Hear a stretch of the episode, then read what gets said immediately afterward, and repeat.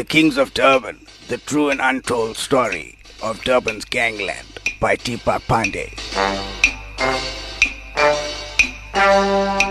Slick hairstyles, three piece suits, and cat eye rims were all the rage in the 50s and glamorized the Durban underworld. In part two of this series on the Kings of Durban, author and researcher Deepak Panday delved into the history of the Salot family, led by the matriarch Musa Ibrahim Salot and his notorious no nonsense daughter, the tough yet alluring Bibi Salot.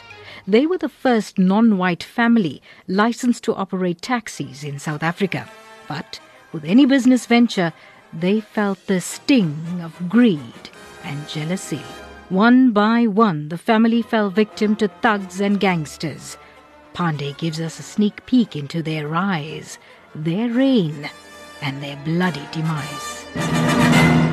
They were licensed operators, they were legal business people. Their father was the head of the family and he was born in India and he came to South Africa when he was 14 years old. I think it was around 1935, 1937. And at that time, he basically worked as uh, Glendale clerk in the store, but he learned his entrepreneurial skills from there. Mm-hmm. And then when he came to Durban Central, is where he opened up two stalls in the market, a general store in Overport, and then he had an outfitting shop in Field Street. They also had a tea room in Grey Street, and then the municipal opened up the taxi ranks in Grey and Victoria Street, the 15 licensed cabs, they were all owned by them. So that caused jealousy amongst the other guys who were operating much before them, but they were in Leopold Street. They were the Nakudas and the Amir Sheikhs. There was a feud between the two of them, but the Nakudas and the Sheikhs hired the Crimson League for protection, which turned out into be this gang, well, develop into this gang. Wow. Now, one of the chapters that stood out goes like this Mohammed Show Salot was also present. The youngest among the Salot brothers, he was involved in Indian show business and later managed the Adelphi Cinema in Sparks Road, Overport. The last to arrive was their no nonsense sisters, Bibi and Hafiza Salot. Minutes later, the family's muscle men, Fishy and Shaki, who were nicknamed after their facial features, also joined them. Hafiza, the last born, performed a prayer in memory of Chappie and praised blessings upon their new boss, Lighty Salot. How did Lighty come into the picture now? Lighty Salot was actually the firstborn to Musa Ibrahim Salot. Like every other first son, I think, you know, he had that Bollywood type of appeal to him and he was he had his own way with women, which was also turned out to be a weakness for him, you know. Uh, you see, they, in Beatty Street, there was an argument between a, a colored guy and him over a woman. He was stabbed. So that's how Chappie actually met his end. You know, it was a very violent and bloody one. But back then, that was one of the codes of the underworld and how things operated. So unfortunately, Chappie's end came in that way, but it actually opened the door for Lighty to step into power and then become the head of the Salot family. Also, in your book, you've got something here about the situation between pirates and licensed taxi operators worsened on April 1st, 1951, when Mascot called on Fishy to accompany him after he saw one of their highest paying passengers seated inside the pirate's cab. The two walked over to Sheikh's taxi. Mascot paused outside the back door, clear enough for his client to see him. He ripped the handle open. Get out, he ordered. The commuter did as he was told and ran off, leaving his belongings behind. The driver folded the newspaper which he was reading and got out of the cab, clutching hold of a tire lever in his hand. Who the hell do you think you are to come here and threaten my clients? he yelled. Without saying a word, Fishy flicked open a knife and struck the driver on the head.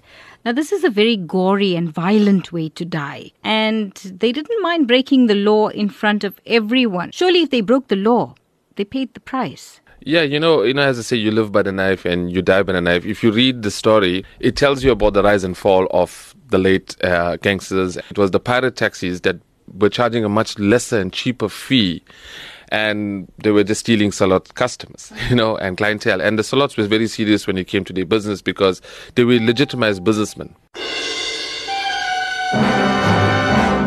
Calling out to his wife, he locked her and the very famous dressmaker Dolly Jacob in the storage room while advising them stay absolutely quiet and don't make a sound. Your lives depend on it. They became hysterical, demanding answers. Lighty, what is going on? You're frightening me, Shazia questioned in a frenzy. Lighty gently kissed her on the forehead as he spoke. Everything will be okay. Just stay in here and be silent. Okay? I love you. And remember our promise to the kids. Whatever happens, never forget that. Who are these scary men on my front lawn? Dolly yelled out as she saw the Mickey June gang launch the attack. With his heart pumping at a vast rate, Lighty's anxiety level influenced him to think quickly. He shoved them into the tiny room and keyed the door. Very dramatic in this particular paragraph. What exactly happens to Lighty here? That was basically the um, the attack on Lighty Salot, you know, his last moments alive. It was one of the most infamous murders of the 1950s, including the one of Michael John.